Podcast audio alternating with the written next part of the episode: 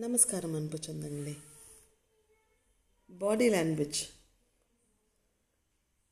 ஒருவரை பற்றி அவருடன் பேசாமலே அவருடன் கண் கை அசைவுகள் முகபாவனைகள் ஆகியவற்றின் மூலம் அவர் கருத்தை அறிந்து கொள்வதை உடல் மொழி என்று அழைக்கிறோம். இது பெரும்பாலும் எல்லா விலங்குகள் மற்றும் மனிதர்களால் வெளிப்படுத்தப்படுகிறது. உடல் மொழி மூலம் ஒருவருடைய குணநலன்கள் மற்றும் அடுத்த கட்ட நடவடிக்கைகளை குறைந்த கால அளவில் கண்டறியலாம். உடல் மொழியை வெளிப்படுத்துவதற்கு எந்தவித திறமையும் தனியாக தேவைப்படுவதில்லை.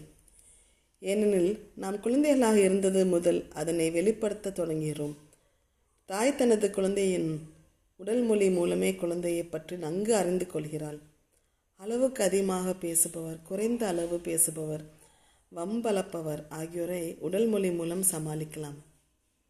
உடல் மொழியை கொண்டு எதிராளியின் மனதில் நினைப்பவற்றை துல்லியமாக கண்ணக்கிடலாம். அடுத்தவர் நம்மை ஏமாற்றி விடாமல் இருக்கவும் அடுத்தவரை பற்றி தவறாக எடை போடாமல் இருக்கவும் உடல் மொழி பயன்படுகிறது. பெரும்பாலும் ஒருவரின் எண்ணங்கள் மற்றும் உணர்ச்சிகள் உடலசைவின் மூலம்தான் வெளிப்படுத்தப்படுகிறது. அதனால் உடல் மொழியின் மூலம் ஒருவரின் மனநிலையை எளிதாக அறிந்து கொள்ளலாம். எடுத்துக்காட்டாக மகிழ்ச்சி கவலை சிந்தனை சலிப்பு ஆகியவற்றை கூறலாம். சாதி மதம் இனம் மொழி ஏழை பணக்காரன் ஆண் பெண் என எல்லா வேறுபாடுகளையும் கடந்து எல்லோரும் உடல் மொழியை வெளிப்படுத்துகின்றனர். எனவே இதனை உலக பொது மொழி என்றும் கூறலாம். ஒருவர் தனது எண்ணங்களை சராசரியாக அறுபது சதவீதம் உடல் மொழி மூலமும் நாற்பது சதவீதம் வார்த்தைகள் மூலமும் வெளிப்படுத்துகின்றனர்.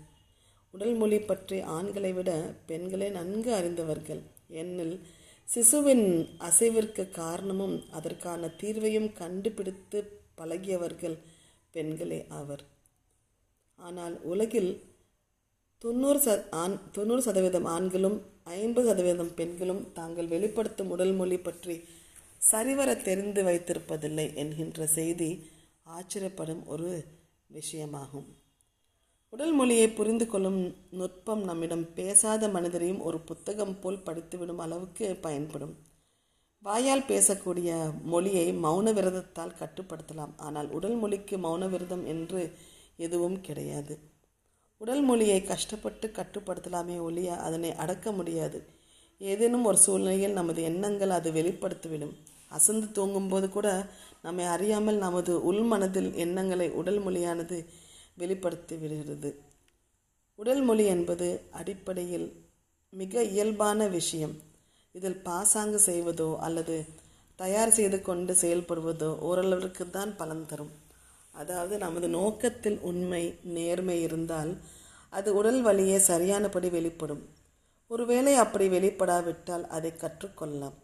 மற்றபடி உடம்பை ஏமாற்றி வேறு விதமாக செயல்படச் செய்வது அதனை சுலபம் அத்தனை சுலபம் இல்லை.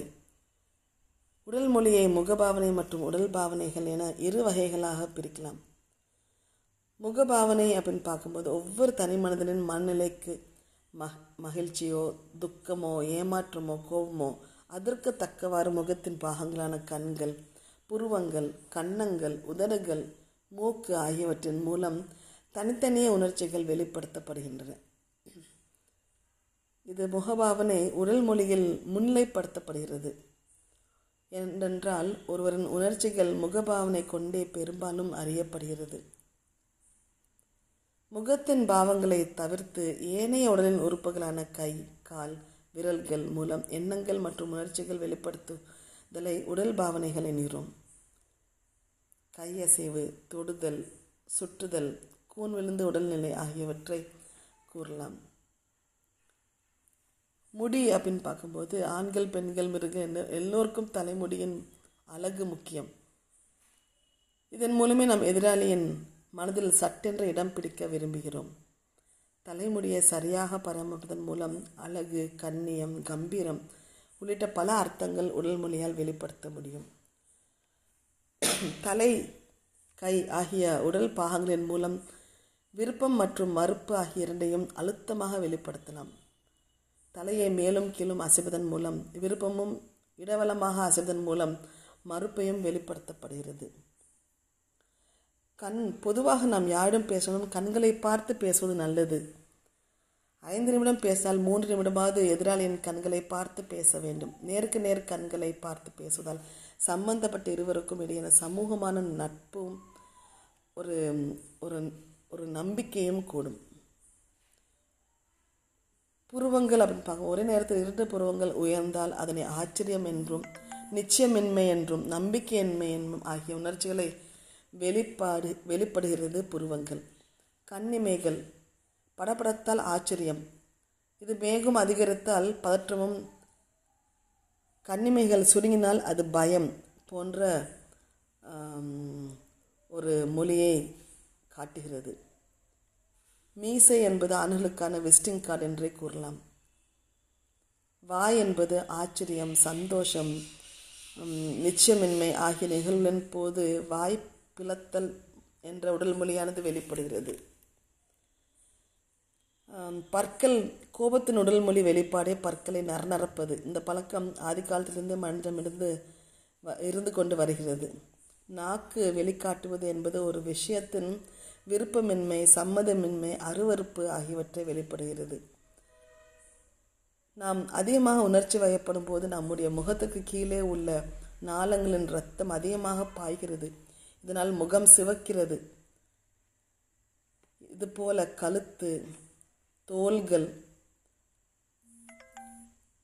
கைகள் குமிழ்மய உலகம் அப்படின்னு போ கைக்குலுக்கள் கால்கள் போன்ற எல்லாவற்றும் நம் உடல் மொழியை காமித்து கொடுக்கிறது. உடல் பாகங்கள் சொல்லும் கதைகளை எல்லாம் தனித்தனியே படிப்பதை விட மற்றவரோடு சேர்த்து படித்து பழகுவது நல்லது. உடல் மொழி என்பது பிறரை பிரதிபலிப்பதாக இருக்கக்கூடாது. இத்துடன் உங்களிடம் விடைபெறுவது உங்கள் மீனராஜா.